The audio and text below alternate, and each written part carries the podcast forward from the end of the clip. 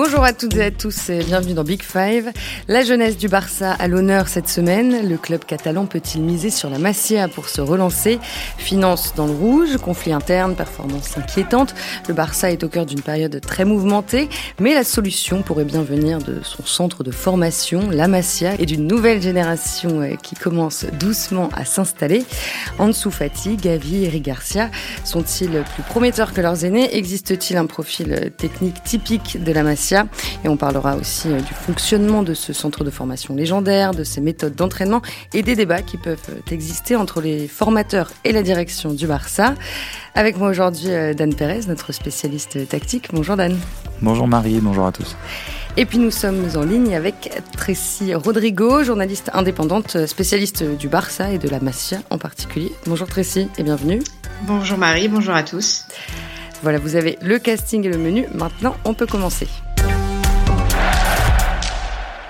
À quelques jours euh, du Classico et après une première victoire en Ligue des Champions, on s'est dit que c'était euh, le bon moment pour parler du Barça. Un Barça euh, en pleine mutation après le changement de président et le départ de Léo Messi. Un Barça souvent en difficulté dans le jeu, seulement septième de Liga, mais qui semble aller un petit peu mieux. Alors avant de parler de la Masia et de la nouvelle génération qui s'installe au Barça, euh, un mot sur les finances du club. Euh, Dan, on a euh, beaucoup parlé de la dette au moment du transfert de Messi au PSG. à quel point le Barça est endetté et quelles sont les conséquences sur son budget? Alors en gros, pour résumer ça rapidement, donc la dette, on en est à 1,35 milliard d'euros. Donc ça c'est le chiffre donné par Joan Laporta cet été avec euh, plusieurs conséquences évidemment. On en a, déjà parlé cet été, la nécessité absolue de réduire la masse salariale de manière drastique avec euh, des nouvelles limites budgétaires et limites de masse salariale qui se, qui se sont abaissées. Après, sur l'actualité, euh, sur l'actualité économique, le week-end dernier, il y a eu une assemblée générale annuelle. Deux votes ont été tenus. Le premier a validé les comptes de la saison précédente avec une perte de 481 millions d'euros. Donc la direction actuelle a évidemment euh, chargé ses prédécesseurs et l'ancien président euh, Bartomeu euh, en tête. Et le deuxième vote concerne le budget pour la saison à venir. Il a été approuvé à une large majorité, à hauteur de 765 millions d'euros. Donc ça, c'est les revenus attendus. Et la petite bonne nouvelle pour le Barça, c'est qu'il n'avait pas prévu dans ses calculs que la jauge du Camp Nou repasserait à 100% aussi rapidement donc ça peut faire potentiellement des revenus supplémentaires. Dernière chose, il y a eu un report de trois autres votes. Il y aura une nouvelle assemblée ce samedi, et l'un des votes les plus importants concerne un nouvel emprunt. Un nouvel emprunt de 1,5 milliard d'euros pour ce qu'on appelle le projet Espai Barça, c'est le, nouveau stade, c'est-à-dire la rénovation du stade plus toute la partie omnisport ça doit être validé en assemblée. Il y a évidemment quelques réticences sur cette question-là euh, de la part des socios et euh, Laporta va devoir convaincre. Alors un de ses arguments, c'est que le remboursement ne démarrera qu'à la fin de la rénovation et euh, qu'il sera ponctionné uniquement sur les revenus excédentaires par rapport à ce que, à ce que ça rapporte actuellement. C'est-à-dire qu'on fait un nouveau, un nouveau stade pour avoir plus de revenus et c'est sur, c'est sur ce surplus mm. qu'on remboursera. Tu, tu, tu, me suis? Oui. Voilà. Et évidemment, euh, c'est, mais c'est un risque. Il y a des sociaux qui sont inquiets et il y en a même, euh, je ne sais pas ce qu'en, ce dira euh, Tracy euh, sur place, mais voilà, il y en a même qui demandent un, un référendum. il y aura un référendum. Voilà l'ont demandé. Il y aura non seulement, il y aura non seulement la validation des socios lors de, de l'Assemblée, puis ensuite, si les socios valident, un référendum, parce qu'il faut savoir que la différence entre l'Assemblée et le référendum, c'est que lors de l'Assemblée, il n'y a pas tous les socios qui sont présents. alors que lors du référendum, ce sera tous les socios qui pourront euh, valider ou non ce projet. Un peu plus de 140 000, c'est ça, socios hein? C'est ça, qui peuvent, euh, qui peuvent voter. Voilà, alors qu'à l'Assemblée, en gros, il y a euh, des sortes de grands électeurs et des personnes tirées au sort. Euh, mmh, c'est ça. Voilà. C'est ça. Et puis euh, tout le monde n'est pas là non plus. il y a, il y a une jauge et certains se déplacent, d'autres pas. Donc, si vous voulez, c'est un tout petit panel. c'est un tout petit panel qu'il y a lors des lors des assemblées. Voilà où on en est et voilà en gros la question. le, le le, après, il y a d'autres, on va pas rentrer dans le détail, mais il y a, y a, deux autres votes. Euh, mais, mais voilà, la question c'est euh, est-ce qu'il euh, il faut tout de suite investir dans ce nouveau projet pour augmenter les revenus ou est-ce qu'il faut attendre de rétablir un peu le, un meilleur équilibre financier pour ensuite investir? Voilà, c'est un peu le, le dilemme et on aura la réponse samedi. Et Tracy, à propos euh, du recrutement, euh, est-ce que le club dit clairement que euh, ce n'est pas une option pour, pour le moment parce que qu'il n'y a, pas, assez de sous tout simplement ou est-ce que les positions sont plus nuancées? Le club a forcément une position nuancée puisqu'il y a, euh, il y a, comme l'a dit Dan, cette envie et cette réalité de s'en prendre à l'ancienne direction par rapport à la gestion. Euh, lorsque Dan disait que les comptes ont été validés, effectivement, les comptes ont été validés de la saison précédente, qui sont en grande partie finalement les comptes de l'ancienne direction. Donc le club, euh, la direction actuelle parle du coup de ce trou béant laissé par l'ancienne direction, mais essaie aussi de mettre en avant le travail déjà fait. C'est-à-dire, par exemple, on en a un petit peu parlé, la baisse euh, de la masse salariale qui a été divisée par, euh, par 1,5. Donc, il y a quand même déjà du travail qui a été fait. Et il y a des, euh, et ça c'est la joie de, c'est la joie du Barça, des fuites dans la presse.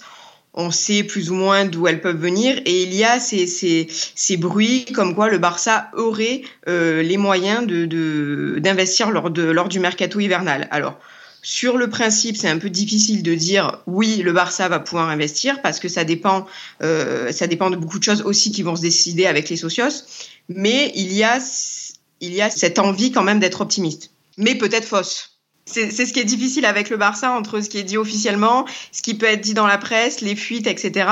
Ça, a toujours été plus ou moins la difficulté de, ce club. Et est-ce que je, me souviens que cet été, euh, mi-août, je crois, après le départ de Messi, euh, Laporta a avait insisté en disant euh, alors maintenant on, arrête le recrutement de joueurs moyens. Euh, il, faisait, il, faisait, référence en gros à la précédente direction et en disant voilà nous allons on va désormais miser sur euh, la Masia et si on se renforce ce sera qu'avec des joueurs de top niveau. c'est ça. Après la question c'est est-ce qu'ils ont les moyens voilà. Après, ils ont pris Luc de Jong devant. Et, et est-ce qu'ils ont la question aussi Je sais pas ce que tu en penses, Tracy, mais mais on peut se dire qu'il risque pas vraiment, euh, c'est assez peu probable, même si on va voir, mais il risque pas d'avoir les moyens pour acheter du top joueur. Et la question c'est, est-ce qu'ils vont donc céder et finir par recruter euh, bah, plus au rabais euh, ce que ce que Laporta a promis de, ne pas faire justement? Et ça, c'est sur le recrutement, c'est un, des enjeux, je trouve, des prochains mois et des, des prochains euh, mercato. Tu, as raison, mais c'est assez difficile aussi de, de jauger euh, ce qu'on peut appeler un, joueur qui n'est pas moyen. Parce que si on parle de top joueur, bien entendu, les, les, gens ont tendance tout de suite à penser à, Mbappé, à Haaland. C'est vrai que Haaland, c'est un peu le rêve. Mais c'est vrai que on, peut, c'est assez, c'est assez, euh, la jauge est difficile entre euh, le top player. Parce que par exemple, la rumeur actuelle, c'est Dani Olmo pour cet hiver. Certains vont peut-être vous dire Dani Olmo, c'est un joueur moyen où, il fait pas vraiment partie des top players. Moi, j'aime, beaucoup Daniel Olmo, mais c'est difficile aussi de voir euh, qui on considère comme un, joueur moyen, comme un, top player. C'est vrai que là, la rumeur actuelle pour cet hiver, ce serait Daniel Olmo. Alors, je sais pas toi ce que tu en penses. Est-ce que pour toi, c'est un joueur que tu classerais dans la catégorie moyen? Est-ce que tu le classes dans la catégorie des top players? Tu vois ce que je veux dire? C'est difficile. On peut pas actuellement le classer dans les top players de Daniel Olmo. Je suis d'accord avec toi. Voilà, donc c'est assez difficile d'analyser de, les, les, choses de cette façon, mais je pense que le Barça, et de toute façon, a tout à gagner en misant sur ses jeunes, hmm. euh, parce qu'il y a une bonne génération, et aussi parce que c'est politiquement la chose à faire euh, lorsqu'on est euh, nouveau président. Est-ce qu'il est y a une volonté des, effectivement des socios de miser euh, sur les jeunes? J'ai envie de dire oui, puisque si on, si on repart quelques, quelques semaines en arrière, quelques mois en arrière euh, lors de, lors de l'élection présidentielle, tous ont mis en avant euh, le, le, fait de, de, vraiment réinvestir dans la Masia, de réformer la, la Masia, de reformer vraiment la formation, de d'avoir une équipe où il n'y a plus que un ou deux joueurs formés au club, mais la moitié. Ils ont tous, mmh. tous, tous parlé de ça, ils ont tous mis ça en avant parce qu'ils savent déjà que c'est ce qui plaît, plus les gros noms. Ce qui plaît, c'est vraiment cette association de jeunes joueurs plus quelques gros noms. Et alors justement, euh, est-ce que tu peux nous dire qui est euh, l'homme qui dirige la Masia depuis euh, quelque temps? Il s'appelle Joanne Soler, mais il n'est pas très connu, voire assez peu du grand public. Il n'est pas très connu du grand public parce que aussi ce qui compte plus que la personne qui est le chef, on va dire, ce qui compte c'est vraiment de qui il est, il est entouré. Et c'est vraiment ce qui a été un petit peu l'échec de la précédente direction. La précédente direction, il faut savoir que sous Bartomeu, euh, de nombreuses figures importantes des succès du Barça, alors des figures importantes dans l'ombre, sont parties. Euh, des personnes euh, qui étaient euh, qui ont découvert Xavi, Iniesta, des, des porteurs de l'idée de jeu comme on l'entend, l'idée de jeu de, de, Johan Cruyff. Alors c'est Joan Villa par exemple qui lui était coordinateur de la formation. C'est Albert Beneix qui lui aussi donc lui a, a découvert Xavi, Iniesta. C'était des, des hommes extrêmement importants qui, parce qu'ils n'étaient pas d'accord avec la, la direction, euh, avec la direction sur l'idée et le chemin à prendre, sont partis. Et là, avec le, nouveau directeur, ces personnes-là sont revenues. Donc, pas Joanne ah. Villa, mais Albert Beneich, lui, est revenu. Et donc, c'est un petit peu, on revient à ce qui a marché pour essayer de, retrouver le succès. D'accord, donc en fait, tu es en train de me dire que Johan Seller s'est entouré des anciens. Disons que c'est Laporta qui s'est bien entouré. D'accord. Et quel est le niveau des équipes de jeunes euh, du Barça euh, en ce moment, globalement? Alors déjà, il y a beaucoup d'équipes de jeunes du Barça. Alors il y en a euh, il, y en a, il, y en a, il y en a énormément. Ça va des U8 au, U19, puis après le Barça B, qui est considéré comme une équipe de formation, mais professionnelle. Donc ça, c'est la Juvénile A et le Barça B qui sont euh, quand même euh, professionnels. Donc la Juvénile A, c'est ceux qui jouent la Youth League. Et le Barça B, c'est ceux qui sont en, Segunda B actuellement, donc c'est-à-dire l'équivalent de la troisième division espagnole. Euh, et qui, sur les deux dernières saisons, auraient pu monter en deuxième division. Ils étaient dans les barrages, dans les barrages d'accession. Donc il y, a un, y, a un, très bon niveau. Le Barça, euh, le Barça, le Barça gagne beaucoup. Alors après, le, selon les selon les, les catégories d'âge, le la victoire n'est pas euh, forcément importante. Elle devient importante plus on monte en catégorie. Chez les chez les plus jeunes, quand on parle des, des Benjamins, euh, des Alévines, etc. On est vraiment sur la formation pure. Et Dan, justement, comment est utilisé le Barça B pour parfaire la formation des jeunes? Il y a eu quelques changements, notamment, il y en a eu un à l'arrivée de Garcia Pimenta, donc en 2018. Garcia Pimenta, c'est c'était le coach de, du Barça B jusqu'à jusqu'à cet, été, où il a été il a été débarqué. Dans les années précédentes, euh, le club séparait davantage compétition et, et, formation et, et, il pouvait arriver que les leaders de l'équipe B soient des recrues un peu plus âgés et achetés spécifiquement pour la réserve. Avec Garcia Pimenta, ça a un peu changé et euh, le club a davantage considéré qu'il fallait donner euh, plus de responsabilités en compétition à ces jeunes et que ça faisait partie du, processus de formation, de la fin du processus de formation.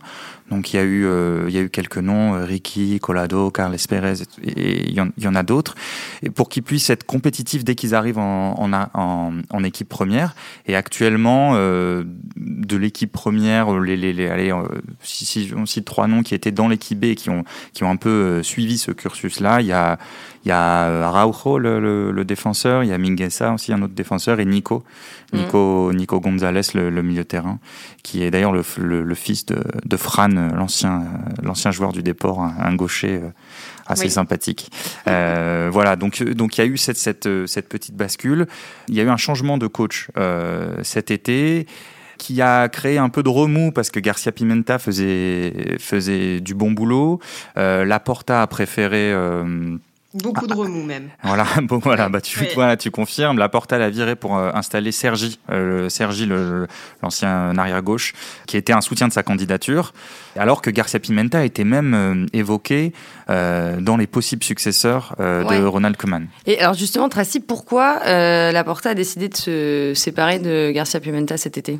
Ah ben, c'est un peu la c'est un peu la question à un million hein. c'est-à-dire que c'est-à-dire que finalement sur le coup, si vous voulez, ça a été vraiment un, petit choc. Euh, s'il y a bien un homme qu'on ne s'attendait pas à ce qu'il parte, c'est bien Garcia Pimienta.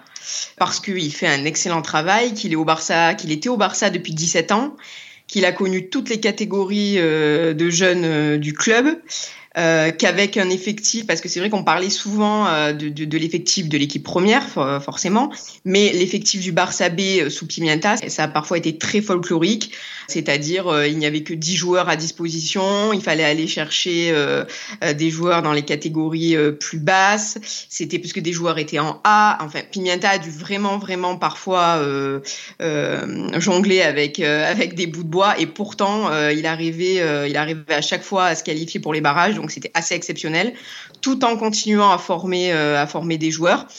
qui, comme disait Dan, sont maintenant sont maintenant A. Donc voilà. bon, le cas d'Araoyo, lui, Araoyo a été acheté, donc il est arrivé directement en, B, mais voilà, il a quand même suivi une bonne formation post-formation avec Pimienta.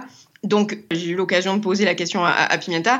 Et c'est vrai que quand on lui demande, du coup, qu'est-ce qui s'est passé, il nous répond Ah, si je le savais. Voilà. Donc, c'est-à-dire que lui ne sait pas trop. La seule explication qu'on lui a donnée, c'est qu'il y avait un souhait de mettre, euh, de mettre Sergi Barouane à sa place, qui était un, soutien de, de la Porta. Il n'y a pas vraiment de raison sportive. C'est une, une décision purement, euh, purement euh, politique, si on peut dire ça comme ça, ou humaine, tout simplement ce petit accro aussi, euh, parce que parce qu'il faut ajouter que que Sergi a pas forcément de, de grandes références euh, en tant que en tant que coach. Cette histoire a, pu installer une espèce de doute où Laporta, même si et il a encore euh, il a encore comment dire l'opinion avec lui, il va quand même devoir prouver qu'il n'agira pas uniquement par copinage ou inspiration politicienne. Ce à quoi ressemble ce choix. C'est vrai que il y a eu un petit doute sur euh, on espère, parce que ce qui a beaucoup marqué, euh, beaucoup marqué les socios sur le, mandat Bartomeu, même, même le même Rossel, le, c'est un, un, petit peu un duo, hein, Rossel Bartomeu, euh, ça va, ça va ensemble. ce qui a marqué les gens, c'est ce trop plein de copinage. Voilà, on copine avec les agents, on prend des joueurs pour faire plaisir à telle personne. Et c'est vrai que cette peur qu'il pourrait y avoir la même chose sous la porta, elle existe. Et donc ce départ de, de, de Pimienta pour pour Sergi, ça a un petit peu, euh, ça a un petit peu, ça a un petit peu perturbé la fission qui qui s'est dit, on ne veut pas revivre ce qui s'est passé sur les sur les mandats précédents. Euh, alors juste pour revenir un petit peu euh, sur le, terrain maintenant, euh, donc Tracy, tu disais que tu avais discuté récemment avec Pimienta. Je sais que tu, tu suis les matchs des jeunes régulièrement. Est-ce qu'on peut dire qu'on retrouve la, chez les jeunes la philosophie de jeu qui a fait le succès du club? Alors, si tu me poses la question actuellement, le timing est bon parce que ce week-end, il y avait le mini classico où le Barça B affronte euh, le Castilla euh, du Real Madrid. Mhm. Et j'ai eu l'occasion, euh, j'ai eu l'occasion de, de, de, voir ce match, donc où Sergi Barjuan jouait face à Raoul. donc c'était c'était assez beaucoup de titres déjà sur le sur le banc.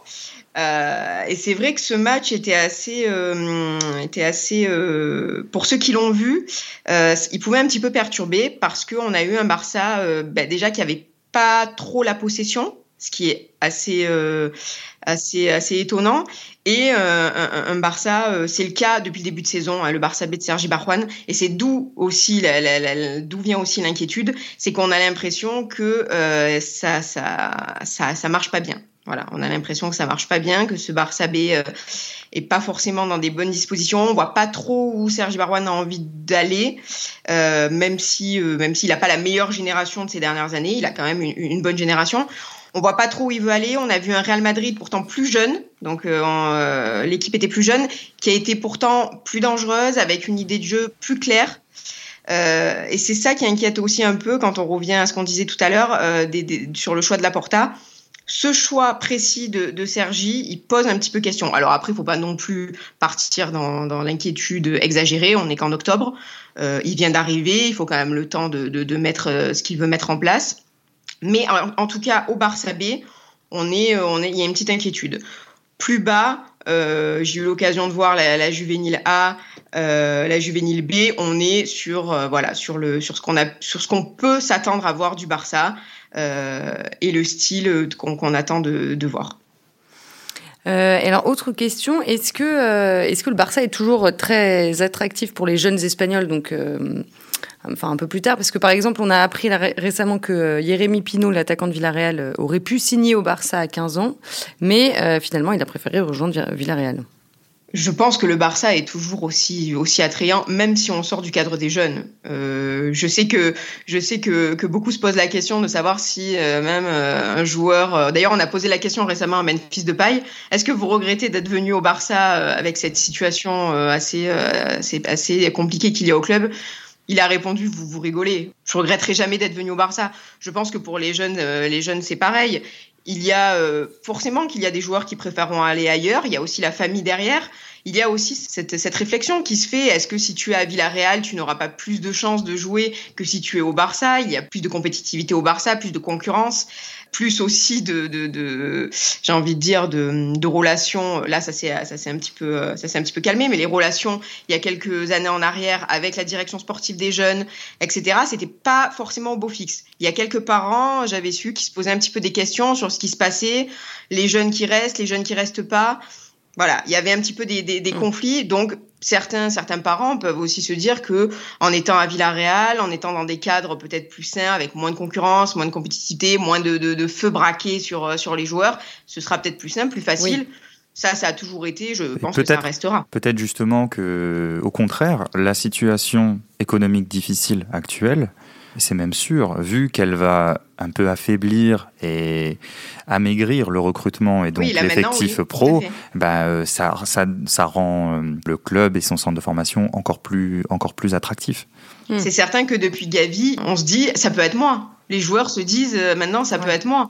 Gavi, euh, personne s'attendait à, enfin personne s'attendait à ça. Gavi, on parle d'un joueur quand même qui qui, a, qui était déjà euh, surclassé. Alors c'est pas forcément un gage de, de réussite hein, d'être surclassé dans les catégories inférieures, mais lui il était. Et maintenant les joueurs les joueurs en B se disent euh, pourquoi pas moi?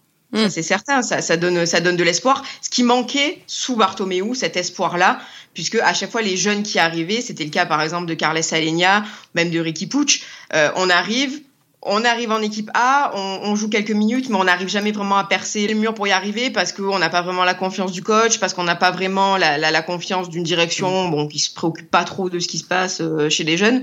Et là, du coup, il y a cet espoir-là maintenant. Et alors, et Dan, justement, la Tracy parle de, de, Gavi. Euh, qu'est-ce qui explique, selon toi, qu'il est, euh, qu'il est percé aussi rapidement et de façon aussi spectaculaire? Euh, déjà les manques dans l'effectif, ça c'est le 1, euh, ça ça dépend pas ça dépend pas vraiment vraiment de lui. Ensuite euh, chez ce joueur bon, qui n'a que 17 ans et qui est encore un, un produit à parfaire mais qui est déjà international, hein, qui a été appelé par Luis Enrique lors de la lors de la dernière trêve internationale, qui était titulaire contre la France en finale de la Ligue des Nations. donc c'est un milieu de terrain comme le Barça en produit beaucoup, c'est-à-dire il a les qualités de, de, de des, ce qu'on appelle les intérieurs là-bas, hein, c'est-à-dire des, des, des, joueurs capables d'évoluer entre les lignes, de, de, de combiner, de s'associer. Euh, et, et, et, je trouve que sa particularité à lui, c'est que c'est pas un joueur qui, qui vole au contact ou même qui cherche à l'éviter. Il a, il a une tonicité au contact assez, euh, assez étonnante d'ailleurs pour, euh, pour un jeune milieu du, du Barça. Euh, par exemple, depuis le début de saison, c'est le, le joueur du Barça qui effectue le, plus de courses euh, de pressing. Donc euh, voilà, c'est un, un, joueur qui a, qui a, encore beaucoup de défauts évidemment. Enfin, c'est logique, beaucoup trop, trop d'agressivité parfois, mais euh, mais il a cette, ce volume de jeu, cette activité, et en plus de ça, et ça c'est toujours un très très bon signe chez, chez un jeune joueur, il est mobile et se rend disponible. Il n'y a aucun mm. moment quand il est sur la pelouse où il se cache. Alors il peut passer à travers, euh, il fait pas un gros match contre le Dynamo de Kiev, mais aucun joueur ne fait vraiment un, très gros match. Euh. Mais voilà, il y a, y a, quand même plusieurs euh, signaux très positifs chez ce joueur. Hmm. Est-ce que, Tracy, est-ce qu'on peut dire que c'est un joueur assez caractéristique de ce que peut produire la matière oui, c'est un joueur assez caractéristique euh, de ce que peut produire la Masia. Déjà, c'est un milieu de terrain, euh, c'est ce que produit de mieux, euh, de mieux le Barça. C'est vrai que j'en parlais avec, avec un ancien formateur qui me disait le problème au Barça, et c'est pas qu'au Barça, c'est de créer des, de créer des attaquants c'est vraiment euh, c'est un petit peu le, le trou qu'il y a euh, au Barça, pas qu'au Barça comme je disais, vraiment créer des numéros neufs, créer des attaquants, c'est plus compliqué, euh, mais les milieux, le Barça c'est euh, c'est très bien les c'est très bien les, les former. Gavi en plus on parle d'un joueur qui a à peine joué avec le Barça B, c'est un petit peu comme euh, comme Ansu Fati, lui n'a pas du tout joué avec le Barça B, il est directement passé des juvéniles euh, à l'équipe première. Gavi lui a joué quelques minutes avec le Barça B mais vraiment pas beaucoup. Et est direct passé avec la A, comme le disait Dan, c'est aussi dû au, à un manque, euh, un manque dans, dans, dans, dans l'effectif. Euh, mais c'est bien de donner, sa, de donner leur chance à, à ces jeunes-là. Et là, il y a pour le coup une direction qui encourage euh, son entraîneur à utiliser ces jeunes-là, à faire confiance à, ces, à ces jeunes-là, ce qui n'était pas forcément le cas euh, dans, lors des années précédentes. Et, et, ça nous permet, ce que, ce que dit Tracy, ça nous permet de rebondir sur le profil atypique qu'est Ansu Fati. Mm. Euh, je trouve ça je trouve ça important de, de, s'y attarder. Je, je, m'explique. Alors certes, c'est pas un pur neuf, même s'il a déjà évolué en pointe, mais je crois qu'il y, y, a une il y a une particularité chez, chez ce joueur, pardon, il est d'un calibre différent. On l'a dit, le, Barça forme, forme beaucoup de milieux, capable de, de voilà, de, de, jouer entre les lignes, de faire avancer le jeu, de, combiner. Fatih, c'est, en dessous Fatih, c'est autre chose euh, parce que c'est un joueur habité par, euh, par une conviction, par euh, la volonté de faire la différence devant le but, d'être décisif. Euh, il donne une concrétisation aux actions. Et, c'est pour ça, à mon avis, qu'il fait partie des joueurs euh, très rares pour, pour son âge. C'est-à-dire qu'il n'existe pas seulement par le geste ou la, justesse de ce qu'il fait, mais aussi sur la prise qu'il a sur le résultat, sur le score. Il, il, a déjà psychologiquement les attitudes d'un tueur de surface, d'un joueur qui apparaît dans les moments de tension. Euh, pour, euh, pour faire gagner son équipe. C'est la qualité la plus précieuse. C'est ce qui peut manquer beaucoup à des joueurs de... formés au Barça. Exactement, exactement. Exactement. Et, et, et, Fati, et Ansu Fati, enfin, il, commence à 16 ans, euh, en trois matchs, euh, dont seulement une titularisation, euh, il, fait, il met deux buts et une passe D.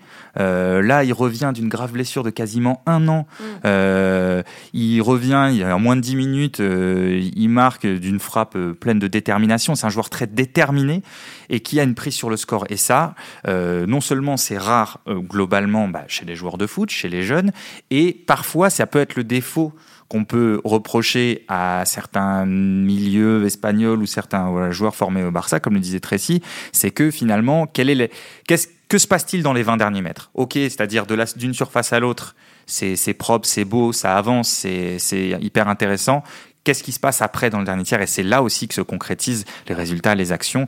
Et le Barça à Ansu on espère pour eux, pour nous, euh, fans de foot, que les blessures sont derrière lui parce qu'il y, y a, quand même c'est le petit doute euh, par rapport à par rapport à lui c'est comment il va vraiment euh, se remettre des blessures est-ce qu'il n'y aura pas de rechute euh?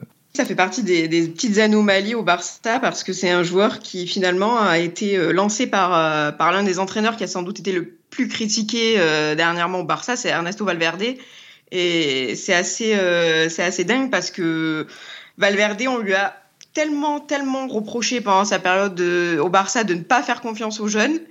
Et euh, il arrive à un moment donné où il a plus trop le choix euh, que d'aller chercher euh, que d'aller chercher un, un, jeune. Il aurait pu aller chercher au, au, Barça B, mais non, il est allé chercher encore plus bas. Alors bien entendu, c'est pas lui forcément. Hein, le, le, club était, était là aussi, mais Ansu Fati arrive et c'est assez incroyable parce que pour ceux qui se rappellent peut-être euh, toute proportion gardée. Et bien entendu, je ne compare absolument pas Ansu Fati à, à Messi, mais c'est un peu, on se rappelle tous du, du premier match qu'on a vu de, de, Léo Messi. Et Ansu Fati, voilà, quand il est arrivé, il a, il a joué son premier match. De suite, on s'est un peu tous regardés, on s'est dit, ah ouais, voilà, c'est un peu ce, ce mm. sentiment-là de, c'est peut-être ce qui manquait, euh, c'est peut-être ce qui manque euh, à, à, à, ce Barça.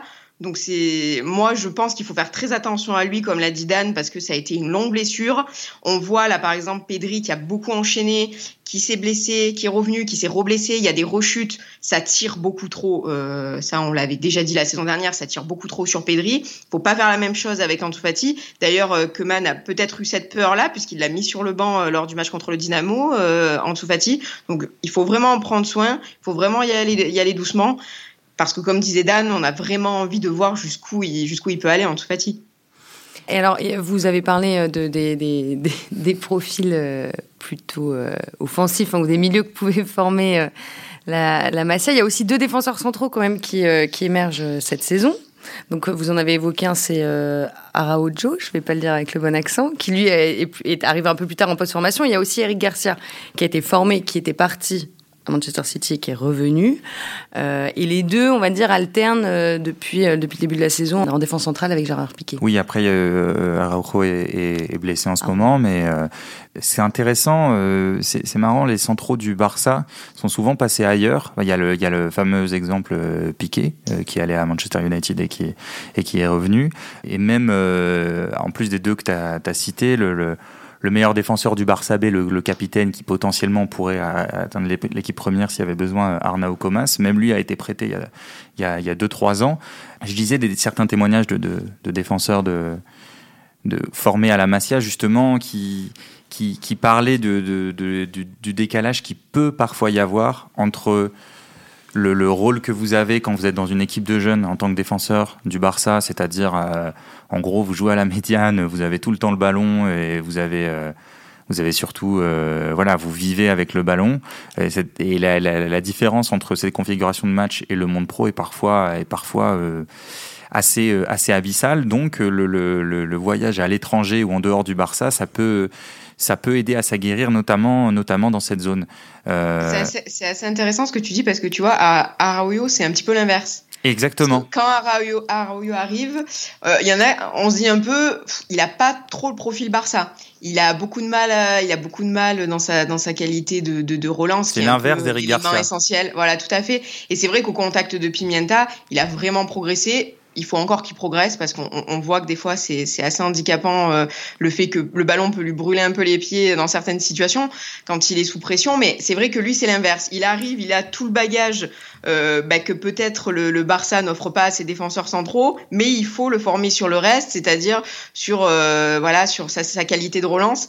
Et c'est très c'est intéressant ce que tu dis parce que voilà, on est dans un cas inverse à ceux qui veulent aller euh, chercher autre chose ailleurs que ce qu'ils trouvent euh, au Barça. Voilà, en gros, c'est souvent ailleurs. Alors soit en faisant un aller-retour, soit en, en venant d'ailleurs. C'est souvent ailleurs qu'on J'allais dire qu'on apprend à défendre, ce serait, ce serait évidemment caricatural et exagéré, et c'est ailleurs qu'on apprend à défendre, et puis c'est au Barça qu'on apprend à, jouer avec le ballon. En gros, quand on est défenseur, alors parfois ça peut faire des mélanges un peu, un peu, comment dire, pas suffisamment équilibrés, euh, mais euh, là on a entre, euh, bah, entre Araujo et Eric Garcia une espèce de, c'est deux opposés, parce que Eric Garcia avec le ballon c'est c'est parfois euh, assez phénoménal. Et, euh, et défensivement, sans ballon, ça peut être très très problématique. Alors que voilà, à Rojo, c'est l'inverse. Mais ces, ces deux-là sont quand même euh, assez prometteurs. C'est pas pour rien qu'Eric Garcia est en équipe nationale d'Espagne. Euh, Luis Enrique en dit beaucoup de bien et quand Luis Enrique parle, il faut l'écouter. Euh, vraiment, il faut l'écouter et mettre son portable en mode avion pour vraiment bien l'écouter. Donc, euh, donc c'est pas un joueur à, mettre à mettre à la poubelle et ça fait partie aussi des, des voilà des, des, des, promesses du Barça, cette charnière là. Tout comme bah, on disait Pedri, c'est pas la Masia, mais en fait le, le Barça a plusieurs jeunes joueurs qui ne sont pas de la Masia et qui peuvent un peu lui, donner euh, confiance en son avenir d'une certaine manière. Quand on parle de la différence de profil euh, avec euh, entre Eric Garcia et Araujo, il y a, aussi la différence de championnat parce que quand on regarde par exemple Minguesa, Minguesa c'est assez drôle parce que c'est vraiment le contre-exemple ultime Minguesa parce que c'est un joueur qui ne jouait pas beaucoup avec la B. Il jouait pas beaucoup avec la B et il arrive en équipe première et finalement sans être euh, sensationnel, il arrive assez bien à s'intégrer euh, à, s'intégrer dans, l'équipe première. Et c'est vrai que j'en avais parlé avec euh, avec un de ses formateurs qui m'a dit, mais Minguesa, la Segunda B, pas fait pour lui. Voilà, le fait d'évoluer en troisième division, euh, Minguesa, ça lui est pas. Et ça veut dire qu'en fait, c'est pas parce que finalement tu n'es pas au top euh, en Segunda B et donc avec le Barça, euh, avec le Barça B que tu pourras pas jouer après en équipe première. Euh, juste deux, deux, dernières questions pour rebondir un peu sur ce, ce, que vous venez de dire là à la fin. Globalement, il y a de quoi être assez optimiste sur cette, euh, cette génération, peut-être plus que les dernières saisons? En fait, il y a aussi pour les jeunes la question du cadre. C'est-à-dire que c'est difficile de faire une équipe qu'avec des joueurs de 20 ans.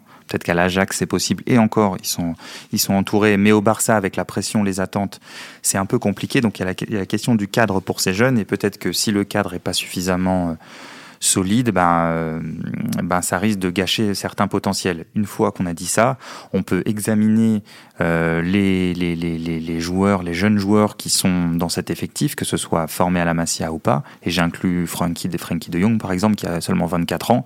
Et on peut se dire que le Barça a de quoi voir venir. Euh, un exemple, au milieu, il y a déjà De Jong, Pedri, 18 ans, Gavi, 17 ans et c'est des joueurs qui sont tous internationaux. Euh, Pedri a été un des meilleurs joueurs de l'Euro, euh, Frankie de Jong est un des meilleurs milieux d'Europe, Gavi euh, est international espagnol. Donc, donc le Barça a de quoi voir venir. Ce serait dommage qu'il en profite pas. Alors ça tombe bien, ça tombe bien vu les, les finances du club ce serait dommage de ne pas capitaliser là-dessus. Ouais, et alors justement, Tracy, est-ce que le Barça a intérêt à, à conserver euh, tous ces jeunes ou est-ce qu'il devrait en vendre euh, certains euh, pour euh, bah, remettre un peu de sous dans les caisses? Bon, Sachant que Pedri et Ansu Fati viennent de prolonger jusqu'en 2026-2027 et que leur clause est à un milliard. Donc bon, eux, on sait qu'ils resteront. le, passé nous l'a déjà appris au Barça, c'est que c'est dans les moments de crise en général que les jeunes que les jeunes se révèlent et où, il faut compter sur les jeunes. Je suis pas sûre que la génération actuelle soit forcément meilleure que la précédente, mais en tout cas, eux ont plus de place. Voilà, ils ont plus de place puisque la situation actuelle fait que euh, fait qu'ils ont plus de possibilités et plus de chances. Après, sur le fait de les garder, euh, c'est extrêmement compliqué. On revient, et, et c'est un petit peu le problème de ce club, c'est qu'on revient toujours à la politique politiquement parlant, c'est extrêmement compliqué pour Laporta de dire aujourd'hui je vais vendre un jeune euh, formé au club, puisque tout son tout son programme est fait sur euh, cette, cette envie du club de faire confiance à ces jeunes-là. Donc c'est extrêmement difficile d'arriver de dire on va vendre un jeune. Il faut que ce soit un jeune que l'on considère il n'a pas forcément le niveau pour le Barça. Donc si on parle de Gavi, si on parle de Fati, si on parle de Pedri, c'est impossible de les vendre ce ne serait pas accepté sauf euh, sauf situation vraiment euh, financière qui le nécessite euh, urgemment. Mhm. mais sinon ce ne serait jamais accepté. Si vous me dites Minguesa et encore honnêtement vendre un jeune c'est très délicat. On le voit même avec Ricky Pucci Ricky Pucci on parle on parle d'un joueur qui ne joue pas puisque le puisque le coach ne, ne, ne, ne compte pas sur lui ne l'aime pas voilà.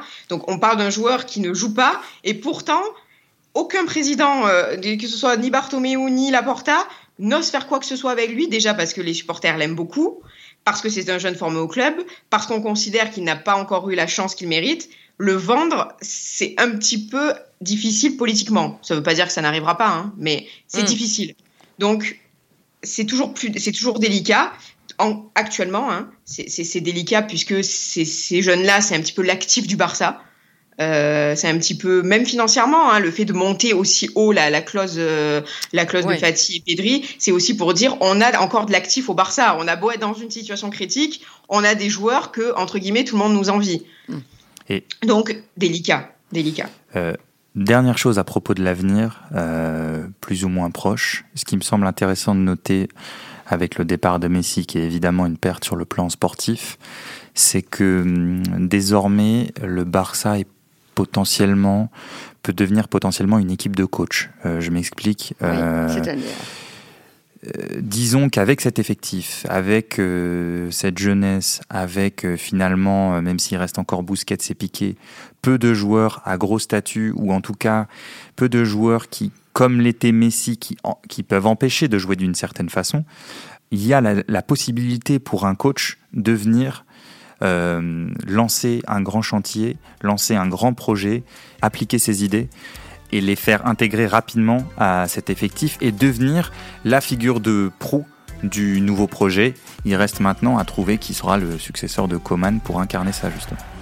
Eh bah, ce sera le mot de la fin. Merci beaucoup euh, à tous les deux, euh, Tracy Rodrigo et Dan Perez. Euh, merci aussi Antoine. bon, oui, bah, oui, merci Tracy, toi c'était ta première. Merci à Antoine Bourlon pour la réalisation de cet épisode et la préparation aussi un petit peu. N'oubliez pas le classique c'est le dimanche 24 octobre à 16h15 au Camp Nou. Et nous, on se retrouve jeudi prochain. À très vite.